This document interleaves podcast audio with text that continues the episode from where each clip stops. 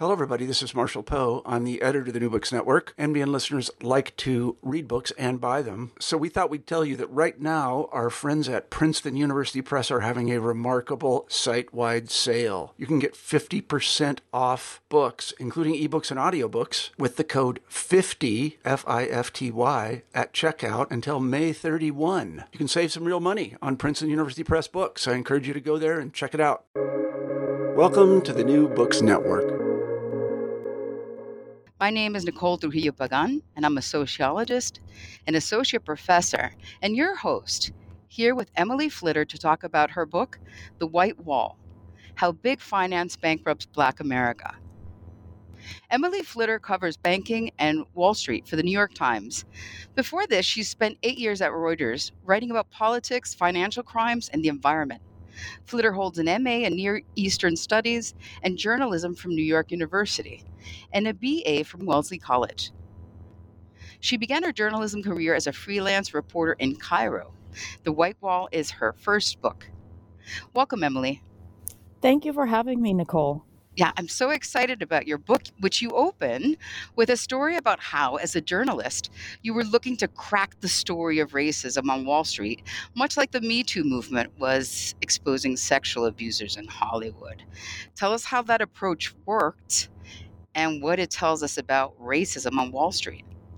Well, actually, what happened was I was asked by some editors to investigate why the Me Too movement hadn't really blossomed on Wall Street the way it had in the media industry and in Hollywood. And one of the first things I did was call lawyers who are known to represent um, people who filed discrimination cases, whether that's sexual discrimination or racial discrimination. And I called a lawyer who's based in Chicago. Her name is Linda Friedman. And she, I said to her basically, I'm looking around for Me Too stories on Wall Street. Where are they? And she said, You are focusing on the wrong problem. The sexual harassment that happens on Wall Street isn't nearly as bad as the racial discrimination that happens. And nobody will touch that subject. And I've been trying to get people to write about it. And I was like, okay, fine, I will. I'll do it. And then we started talking, and it actually took a long time before I wrote a story because she presented me, and there were other people um, who presented me with these stories, and they all had um, a, a, he said, she said element to them that I couldn't sort of a, from a journalistic process overcome. And then one day I heard from a JP Morgan employee or former employee, I should say, who had recorded everything. And that just totally changed the game. And I was able to write a story. Um, and it was it was really impactful. Uh, a million and a half people read it. Um, and JP Morgan announced that they were making changes because of it, although, you know, I, I argue in the book that they haven't done nearly enough. Um, so that's that's kind of the backstory. You know, I feel like there's something that's happening here. You know, I'm a sociologist, so I don't talk to the public. You're a journalist who seems to talk to the public, you know, very often and know what the public um, wants to hear and what they're willing to hear. But you tell us that most Americans are unaware of the wealth gap between white and black families. So how is it that you know there's this disjuncture between what you know academics seem to know so well. And, you know, you talk in the book about several professors, you know, keep repeating their data over and over. And, you know, corporate executives on Wall Street seem to be unaware of this. And you seem to suggest that your readers are also unaware of this. How is it that something that we know so well doesn't seem to translate beyond Friedman or your conversations with her? I think that the racial progress narrative has done a huge uh, disservice to the entire country. And that narrative basically um, is, you know, a uh, a story of a positive movement that starts at the bottom from slavery and moves toward a top, which we have reached, uh, of equality through years of discrimination, Jim Crow, um, and through the 1960s, when the civil rights movement uh, resulted in anti discrimination laws being passed. So most Americans get taught this narrative in school, and they and when I say most Americans, I mean white Americans, because Black Americans know that this isn't right, and um, this isn't the the reality that they face every day. Um, but everybody gets told in school that this is what happened. We, you know, we were bad in the past, but now everything is fixed and everybody's equal, and we don't need affirmative action anymore. Apparently, um, and that is just not true. It's not. But um, the alternative is a depressing alternative, and it goes against the um, public, you know, story that we've all been told our whole lives. And a lot of people don't get exposed to any alternatives to that story.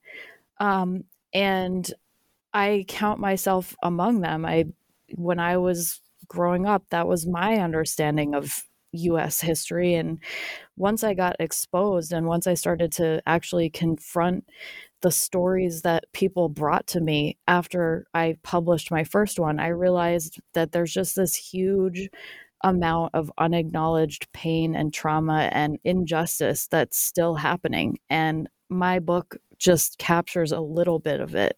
But I think it's really important for everybody to know about it and absorb it and familiarize themselves with it so they can be part of an effort to really change it.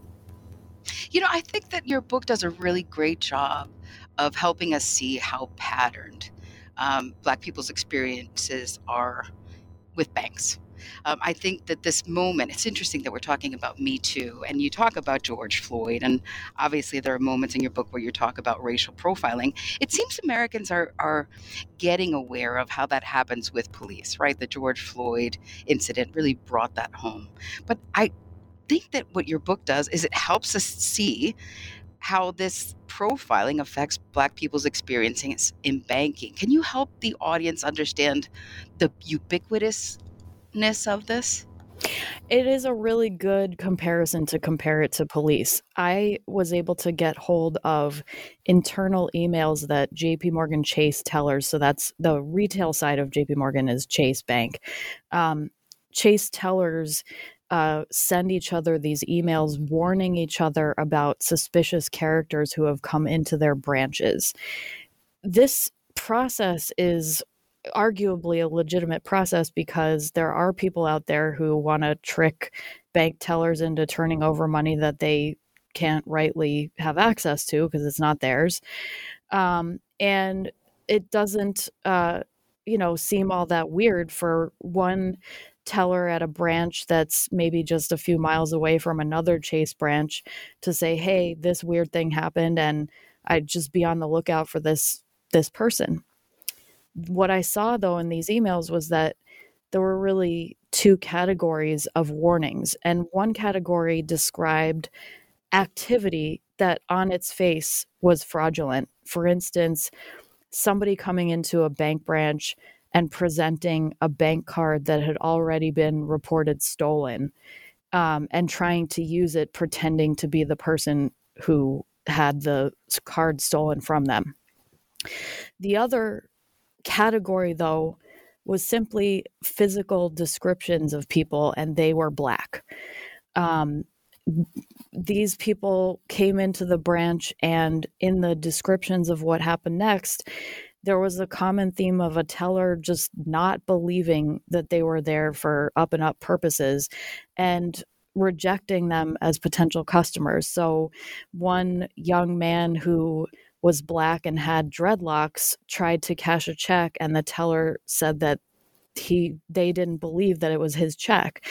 And then in this particular instance, the teller actually in this email described calling the issuer of the check and actually having the issuer confirm that they issued the guy the check. And yet, by this time, the potential customer was so upset that he took the check back and left. And this is the kind of thing that happens to black people who walk into a bank no matter what the bank branch whatever the bank brand is um, I've, you know, we've all heard about Ryan Coogler, the director of Black Panther, walking into a Bank of America asking to discreetly withdraw a lot of cash and then getting handcuffed because the tellers assumed that he was a bank robber. Um, I documented examples of this happening at Wells Fargo. It also happens at small banks you've never heard of. It's big and small. Um, and it's not specific to an institution. It's simply that the tellers who work for banks in general are making an assessment of who deserves to have money, who it is logically uh, you know, reasonable should have money. And they look at, at a black person who walks into a bank, and a lot of times they think, I don't think this person has money. And if they do, they didn't get it in a, a legitimate way. So that's how I'm going to treat them. That's what racial profiling looks like in the retail banking setting.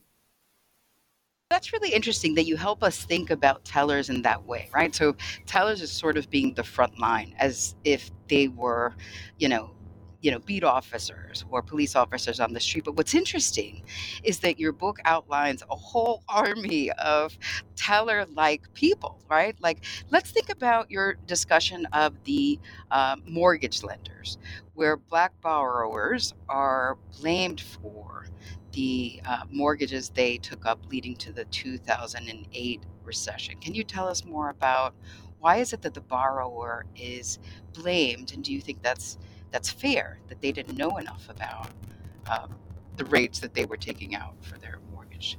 No, it's totally unfair to blame black families who had exploding rate mortgages for those mortgages. Um, there were uh, banks, including Wells Fargo, where it's been documented that mortgage salespeople actually went to black churches and convinced people to switch from 30 year mortgages that they already had on their houses and refinance into these ridiculous products that were completely predatory.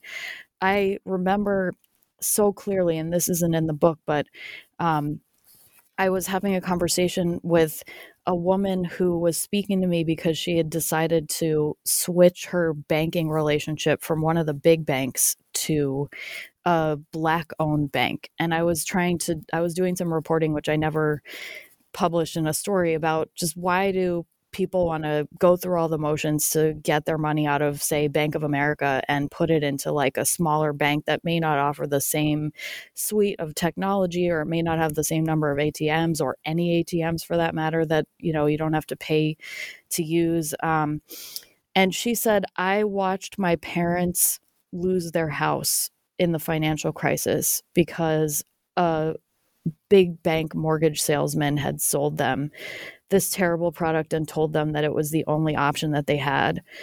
And um, I just decided I didn't want to be part of that system anymore. And um, when I think about the sense of betrayal, in fact, I spoke with another black man who was a financial advisor himself. And he worked for one of the big banks in their financial advisory business.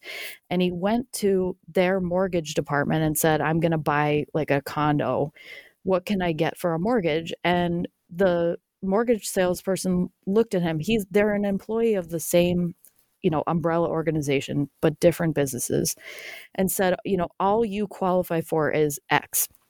And that turned out to be one of these predatory, um, exploding rate products. And he lost his house and he was telling me he was like how am i supposed to advise other people on what to do with their money if i can't even hang on to my own house and pay my own mortgage?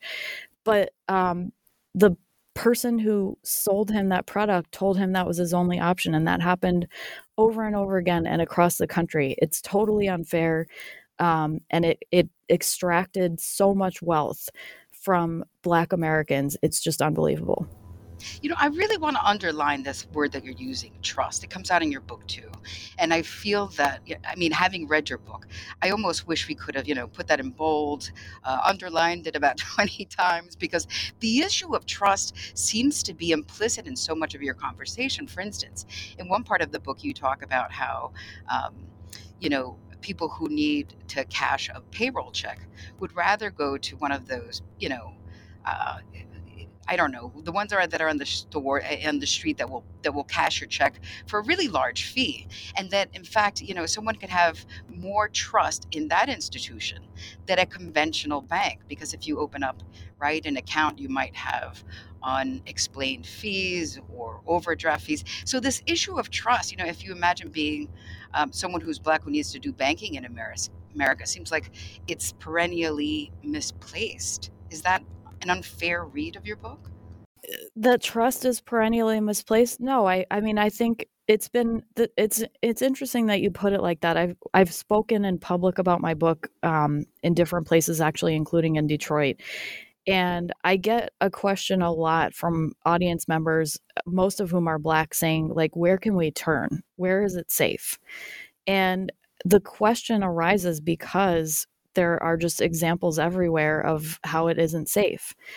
Um, and I argue in the book that it won't be safe until the institutions who uh, are part of the system realize how they fit into the system and make fundamental changes to how they treat people. Uh, and they don't, they aren't doing that. Um, and so I, I think you know the way you framed it is right. Um, there are institutions out there whose whole existence is centered around trying to fix this problem. And so it doesn't mean that if you're black, there's absolutely nowhere to turn for financial services. But it's important to know going into it if your institution says we are an institution dedicated to economic justice and and racial economic equality or if they're just like using it as a marketing tool?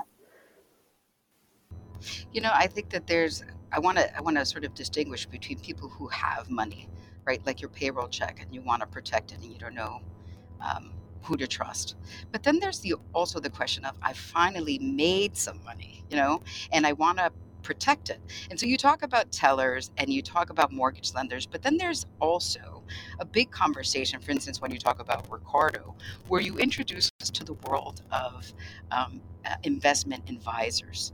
So I've worked really hard, you know, whatever I've done, I've gotten something that I want to protect or potentially grow. Is there a place that I can grow my money with trust in American banking? Well, when you bring up Ricardo, you're you're you're talking about Ricardo Peters, who is the J.P. Morgan Chase employee who recorded basically the the entirety of his experiences as a black financial advisor in Phoenix working for Chase. And one of the most um, striking bits of the recordings that he made is when he goes to his white boss and says, I have a new potential client who has $400,000 and she's and he doesn't explain that she's black but they both know who he's talking about. The, the he refers to her you know and has previously described her to his boss. Um, and so his boss knows that the reason that this woman has $400000 is that she her son died and and a municipality that was involved in his death in some way and i don't know the details gave her a settlement of $400,000. So they're talking about this client. They both know who she is. She's black. And Ricardo is saying, I want to, you know, bring her on as a wealth management client. And his boss says, You're not investing a dime for this lady. This isn't money she earned. She doesn't respect it. It's going to be gone in 12 to 18 months. I've seen it a hundred times. She's from Section 8 he says all this stuff and ricardo's like but wait a minute isn't this why we exist like don't aren't we supposed to show her how to manage her money and he says no you're not investing a dime for this lady and so that's where uh, somebody who's several levels up from a bank teller who works for one of these big banks is saying i'm making a judgment on who deserves to have money and whose wealth is legitimate and whose wealth is illegitimate and again um, you know, I've uh, one of the things that I talk about in the book is how I went to a conference that's for Black financial advisors. It's um, the Association of African American Financial Advisors, is what it's called. And the advisors there, the theme, it was an annual meeting, so it wasn't like it was focused on this, but but everybody was talking about how when you're black and you become a financial advisor, you start your career at a big bank and then at a certain point you can't do it anymore because you don't get treated right and then you go out on your own. So now there are all these independent money managers out there who are black and they're they're known as rias registered uh, investment advisors and they have their own wealth management businesses and those are the people who understand how to build black wealth and help preserve it because they are living it. So that's one um, phenomenon that's you know it's it's a sort of making lemonade out of lemons although it's really hard to be on your own and it's hard to attract and keep big clients and you know everybody's just working as hard as they can. But it seems like we're developing a list already right? So if i'm uh, trying to catch cash my check the tellers are going to be suspicious of me. I'm excluded from service. I get no service. I'm uh, i need a, a mortgage. I'm going to get a predatory loan. So now i get a predatory service. I have this wealth that I want to, um, you know, secure, perhaps grow, and now I'm excluded from investment service. There's a lot of ways that this seems to be happening for the person who needs the service or who has the money. And then there's this whole setup on the other side that even where you have representation in the form of Ricardo, there's all of these sort of impediments to accessing equal banking does that seem fair to the way that you're drawing us out to all these characters on the bank side and on the um, consumer side? Absolutely. That's the white wall. That's the white wall, right? That's the white wall. That's really helpful. That's really helpful because it's almost like the white wall is operating like the border, you know, the US border. Let's see if I can uh, jump across it before I get shot or something to that effect. Um, I, I, hate to make the analogy, but there just seems to be something really violent in terms of the extraction of wealth, the loss of my home, you know. Um, and as I read through your stories, you know, people really losing entire careers and ending up broke because, well, I'll leave it to the readers to see all the the really impactful um, examples that you provide. I just want to draw out some of the patterns here. The one that I'm really um, interested in getting to because I feel like we rarely talk about it is the issue of blank black entrepreneurs, right? You talk about, um, you know, I think that black entrepreneurs are interesting because they're not necessarily relying on their individual credit scores to get a loan or their employment histories. Um, but you talk about this issue of uh, venture capital and needing those you know startup funds to start a business. Now i want to talk about two pieces of this. One the venture capitalism uh, the venture capital but but let's start from the beginning at the beginning of your book you talk about the paycheck protection program. What was that? Why does it get set up the way that it gets set, set up and how does it disadvantage uh, black entrepreneurs? So the paycheck protection program was a way for the us government to get money into the hands of employees of small businesses um, right at the beginning of the pandemic when lockdowns were um, widespread across the country and businesses just had to close overnight. And so that was just like the business owner wasn't going to have any money coming in and wasn't going to be able to pay employees. And it was about to be this crisis, you know, that that trickled down into who's going to be, able to pay rent and buy food and all that stuff because people live paycheck to paycheck. So what what happens if they're not going to get their paycheck? The government was trying to solve that problem and they didn't just want to hand out money to people through their payroll processing or other means like that. Um, so they decided to structure the program as a series of forgivable loans that went to small business owners that the business owners were then only allowed to use for certain things, including paying employees who were being essentially paid to stay home. Um, the paycheck, so so the government then the problem became how do we administer this massive, very very very quick effort and they looked at the financial system and thought okay we'll just we'll make the banks do it. So the banks know how to lend. They know how to check people out and make sure that they deserve to be able to borrow money and we'll just give them all this money and tell them to lend it out and then nobody has to pay it back assuming that they meet all of the you know that they keep the promises that they made basically when they took out the loans. So um the problem with that is that the Paycheck Protection Program quickly became a place where if you already had a good banking relationship, it was not that hard for you to get uh, one of these special loans that was not going to ever be paid back. If you didn't have a relationship with a bank already, you were really adrift. And because there's has been and continues to be so much discrimination in banking that when you're black as soon as you walk in the door you are at a disadvantage. There were far far fewer black business owners who had solid banking relationships and i describe in the book a woman who didn't have a relationship with any bank and yet managed to open up a hair salon in baltimore. Her name is yasmin young. She's black. She learned how to do her own plumbing to be able to do as much as she could with this hair salon from opening it up to running it and fixing all the problems with it as they arose um, without having to borrow money because she just could not get anybody to lend to her. She had a checking account at Bank of America that she used to, you know, handle the checking needs that she had for her business.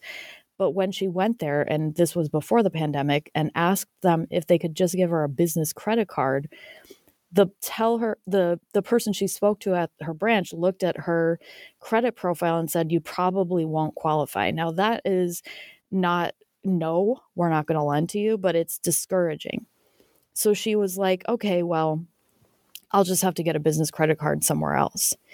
And she got it from Capital One, which has a sort of more permissive uh, c- credit card program. So the pandemic hits, and sh- and Yasmin has a bank account at one bank and a credit card at another bank, and neither bank considers these things strong enough relationship wise to give her a PPP loan. So she just cannot get one.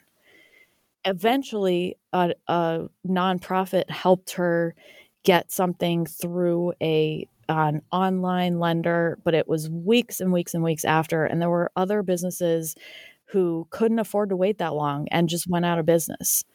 Um, that's what happened in the Paycheck Protection Program. It was it was devastating for Black business owners. I think it's um, confusing why the federal government turns to banks. Why, again, this issue of trust. Why is it that the government, at this moment of you know crisis, trusts the banks to um, distribute the Paycheck Protection Program? The other way that the government could have done it was through the IRS and the major payroll processing companies, and they chose to to use the banks instead. I am not in the heads of the people who made up this legislation, so I can't speak for sure. But some of the arguments that were put forth at the time were that the banks simply had a bigger workforce and could basically handle this capacity better than even the IRS. Um, there was a proposal that uh, was put forth by certain members of Congress, both in the House and Senate, after the first round of the Paycheck Protection Program went out to change it so that it did rely on these other institutions and not on banks, but it wasn't accepted by the majority. You know, I guess the reason I'm pushing at this, um, Emily, is that I, I think as a reader, I want to step back and I think that um, maybe you don't see what what the reader who doesn't know as much as someone who covers you know banking and wall street sees. And i think that the average american is going to think you know you know any banker is going to think that the only color that matters is green.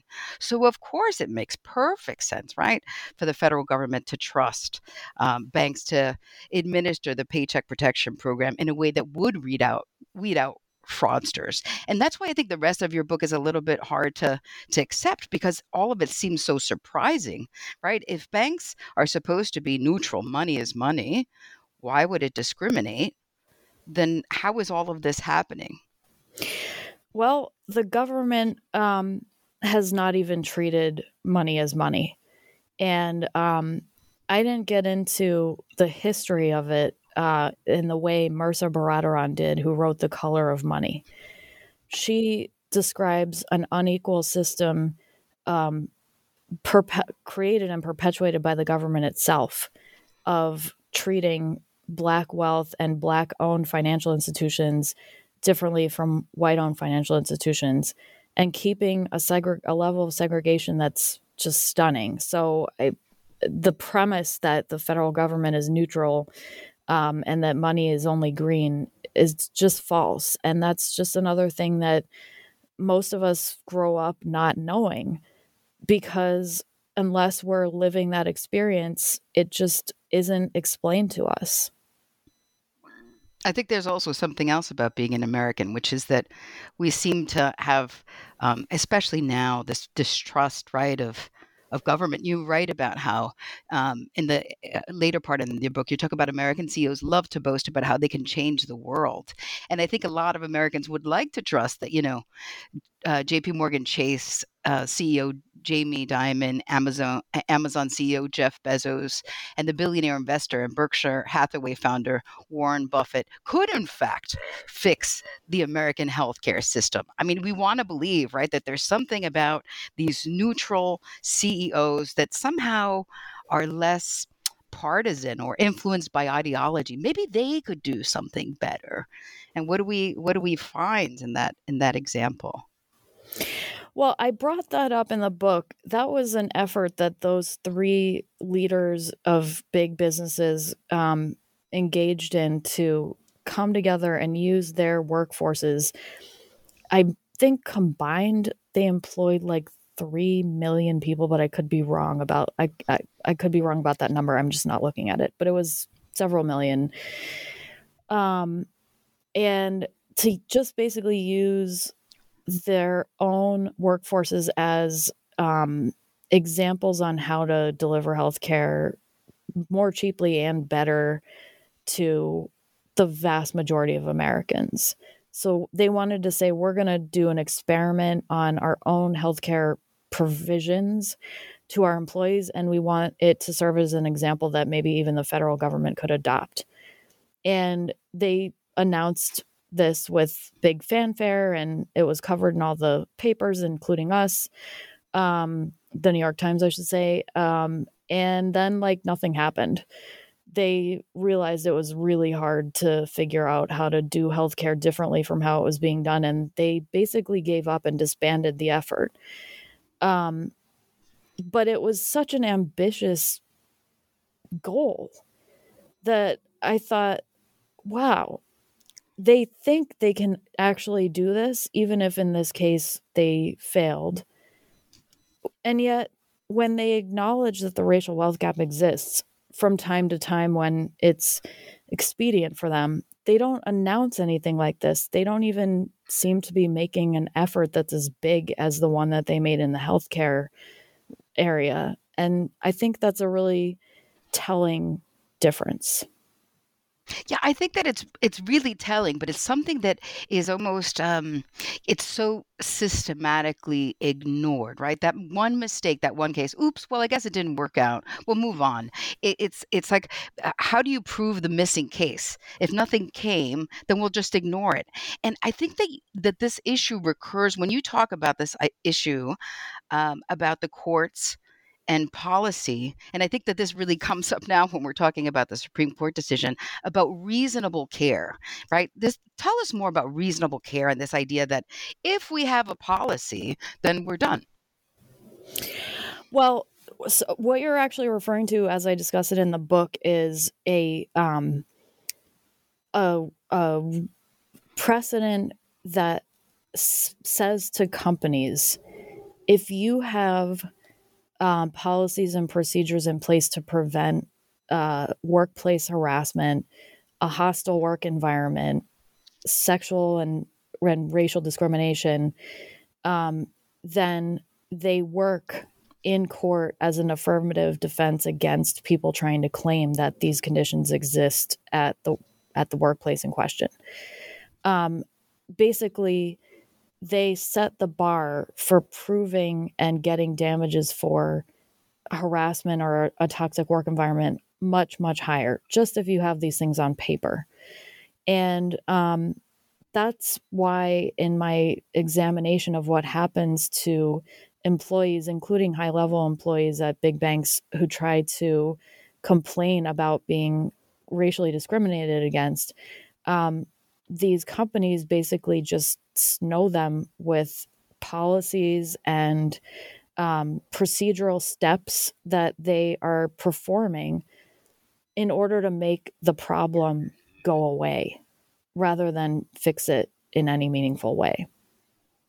Yeah, so I feel like these are two more bricks in the in the so-called white wall. On the one hand, right, if um if I have if I have a policy in place, let's say I'm JP Morgan Chase, well I can say that I have this policy. So if it didn't work, well that's not my problem because I had the policy in place to prevent this discrimination.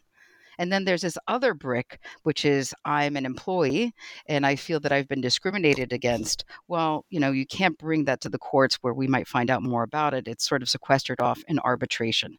Is it fair to characterize those two as additional bricks in the wall? Definitely. The um the way that big companies and it's not just banks, but it's banks as well, um, force c- claims of discrimination into arbitration really helps the company uh, minimize the damage and basically not have to do that much to to make the these claims go away. The people who have their claims moved from court to arbitration can't band together and form a class.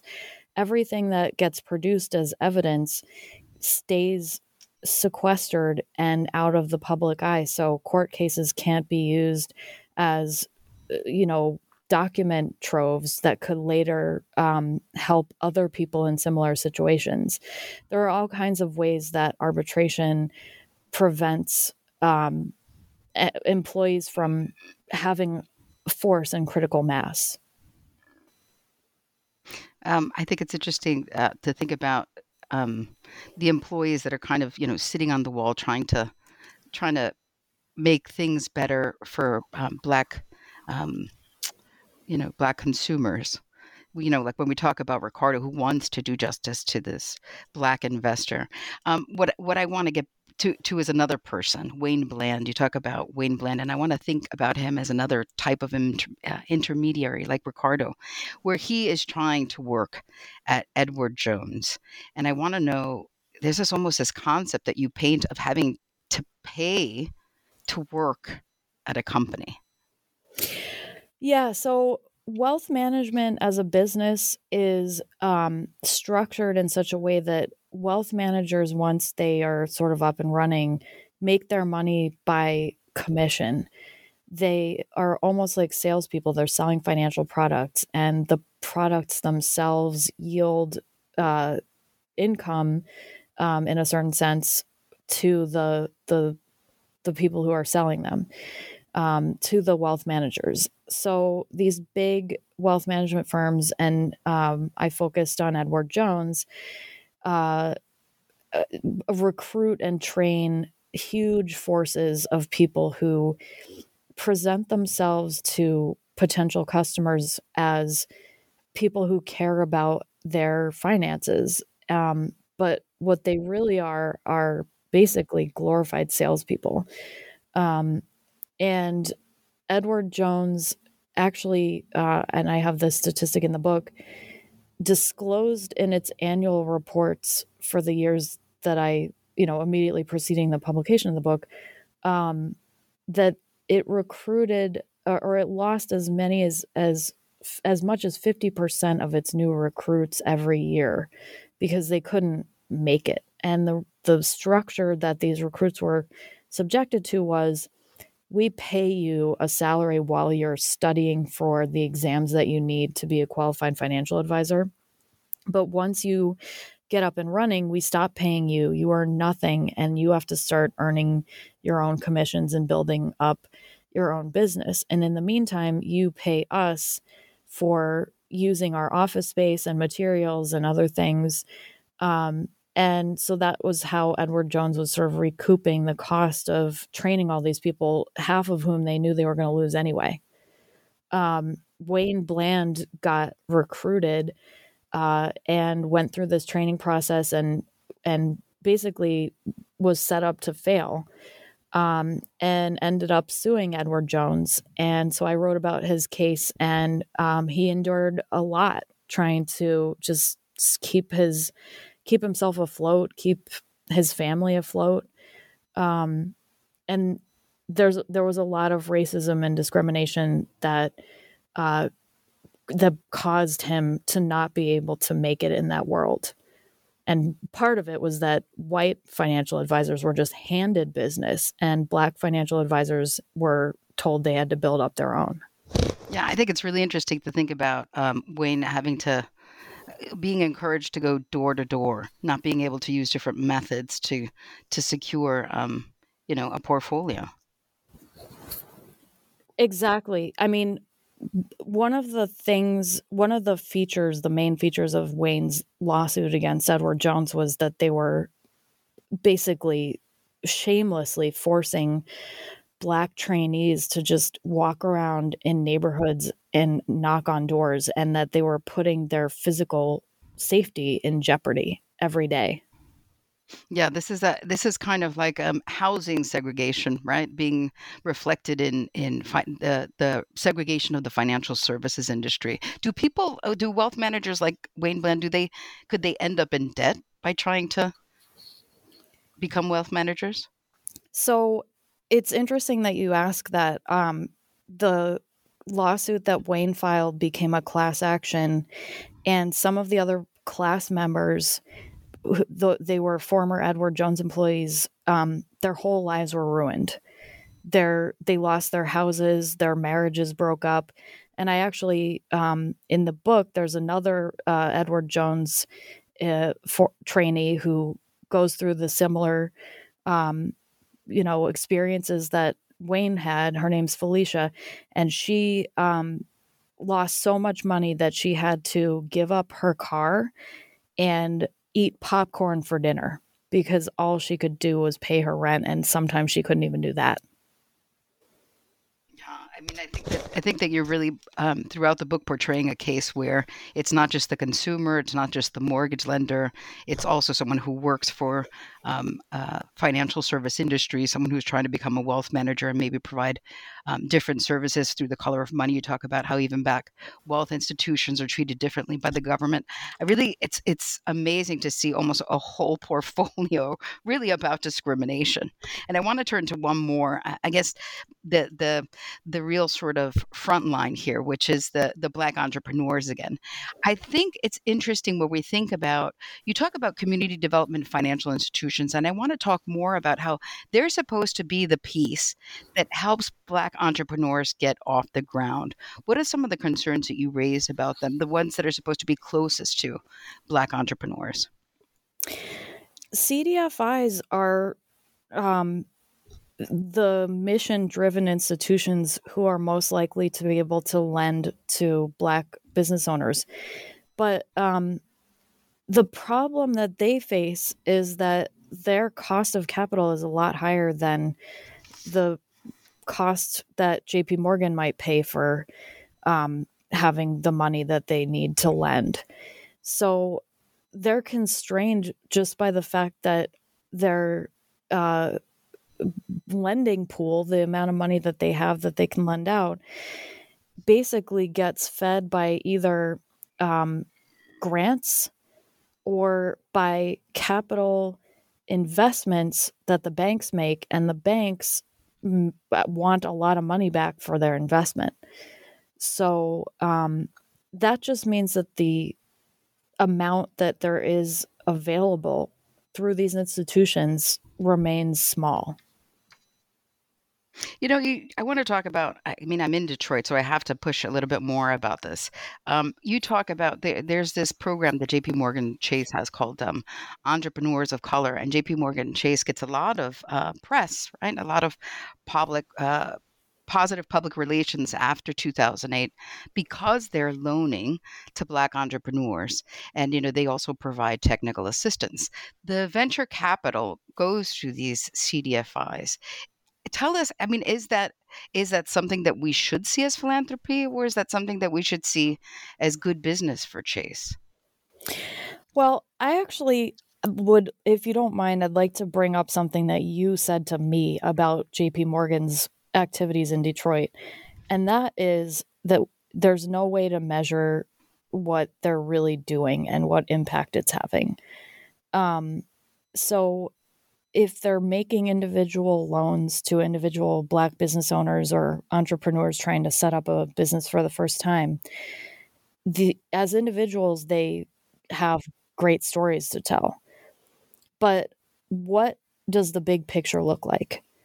Um, that's the problem with having a program that you're trumpeting um, as as sort of a solution but you're not really giving anybody a measurable set of figures um, that basically shows what you're doing on a large scale. And it also doesn't, it, uh, JP Morgan isn't claiming that they've changed the regular business that they do that's got all these barriers to accessing capital for all the other people who aren't lucky enough to be the chosen few involved in this program.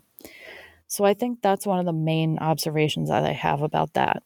Yeah, I think that it's really fair. You see on page 196, the bank also began publicizing each contribution with a media blitz that made it seem like JP Morgan bankers had galloped into a completely deserted hellscape and brought it back to life. And, you know, the issue that a lot of Detroiters have made is, you know, JP Morgan Chase was the biggest bank in Detroit before 2008. So it's not like, you know, they're walking into a, a territory that they had never been in before.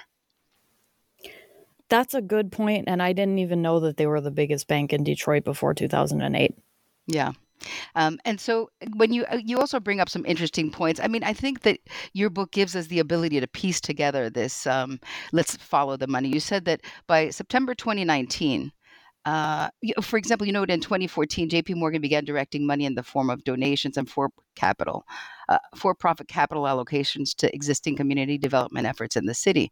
But then you also note that um, that's only 0.03% of its profits and that it, it potentially it's less than it had earned underwriting the city's water and sewer authorities bond issues over the previous decade and i think that that really gets at how um, how important these institutions are to cities and how how difficult it would be to make sense of their role in the cities and the finances not only of the you know people who live in a city but also of the city government itself and that's what gets us to this critical um, i think uh, question that I want to ask about loans to developers. You talk about how loans to developers are lucrative and they're sort of a piece between the bank and the city, right? Because cities need affordable housing. That's right. I mean, the low income housing tax credit is uh, uh, sort of a behemoth uh, of American housing policy. And I am not an expert in it in any way, like enough to criticize it or suggest an alternative. So let me just lay that out there. I'm, I really have not um, d- taken a deep dive into the low income housing tax credit as policy and and I'm totally not qualified to comment on its merits or or anything like that. But the fact is that these big banks have a business lending to developers and and benefiting from that tax credit. The developers benefit and the banks do too.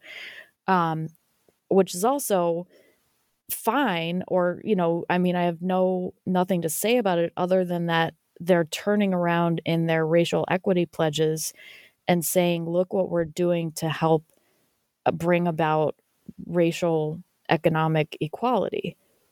And that is not a connection that makes a lot of sense to me yeah, I think that that's what's really hard to trace. If you're suggesting that we look more closely at the money, you know, the reader is is going to be really impaired in doing that. You, for example, right on page 260 about J.P. Morgan's pledge, right there. What is it, 30 million dollar pledge to racial equity? You say billion.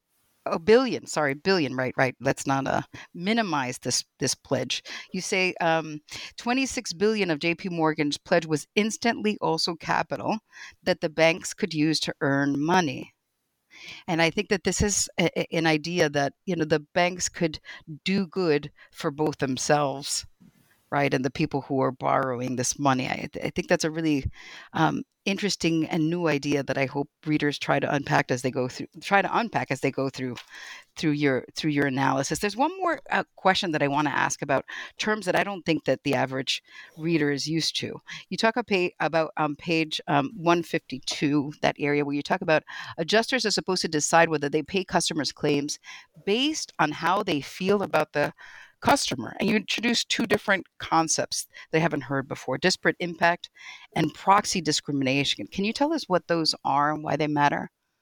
So let me just take a quick step back and um, share with our listeners that now we're talking about insurance companies, and I have a chapter in the book that talks about how Black uh, insurance policyholders actually have a much harder time getting claims paid out um, than white policyholders, and um, the uh, the insurance companies sort of have argued since the death since the murder of George Floyd that um, the difference between some of these outcomes isn't their fault.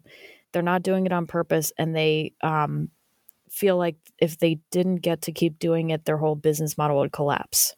So I, I when I'm just when I'm just talking about disparate impact and proxy discrimination, I'm zooming in on a conversation that state legislators were having at that time, where um, after George Floyd's murder, these legislators who focus on making new laws governing the insurance industry, and everyone um, should know, but few people I think do unless they're in the industry that uh, insurers are regulated by states and not the federal government. So insurers love this because it means that you have 50 different regulators and you can complain about that fact, and none of them is a very powerful or well funded organization.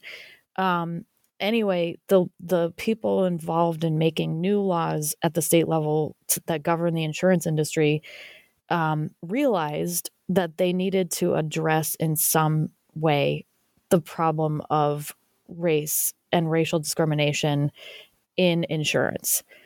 So they formed something that called the Committee on Race. This is the um, this is the national. Uh, it's NCOIL. I, I, I'm not looking at the name, but I think it's the national coalition on of insurance legislators. Um, they formed a committee on race, but the first thing they wanted to do is make sure that the definition of discrimination that they had to fix was the narrowest it could possibly be. And they didn't want it to include what financial institutions everywhere, including banks, say is a very hard thing to avoid having happen, and that is disparate impact.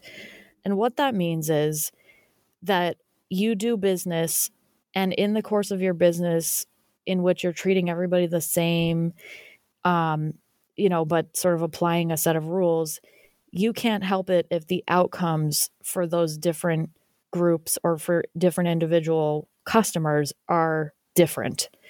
And you can't help it if an entire group of people has a worse outcome than another group simply because you're just doing business and you're not intending to discriminate against anyone the insurers wanted to make sure that intent was the only way that they could have something count as really discrimination. But as we've seen from discussing the white wall, and as we've seen from even a cursory look at American history, the outcomes for Black Americans are worse in a lot of ways because of structural racism, structural inequality.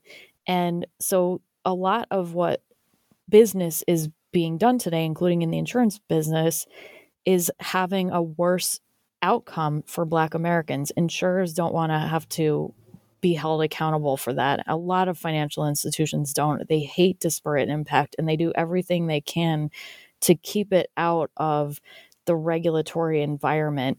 Um, I talk about the one time when ba- big banks got together and actually said, okay, maybe we might have a problem here. And that's right after George Floyd's murder.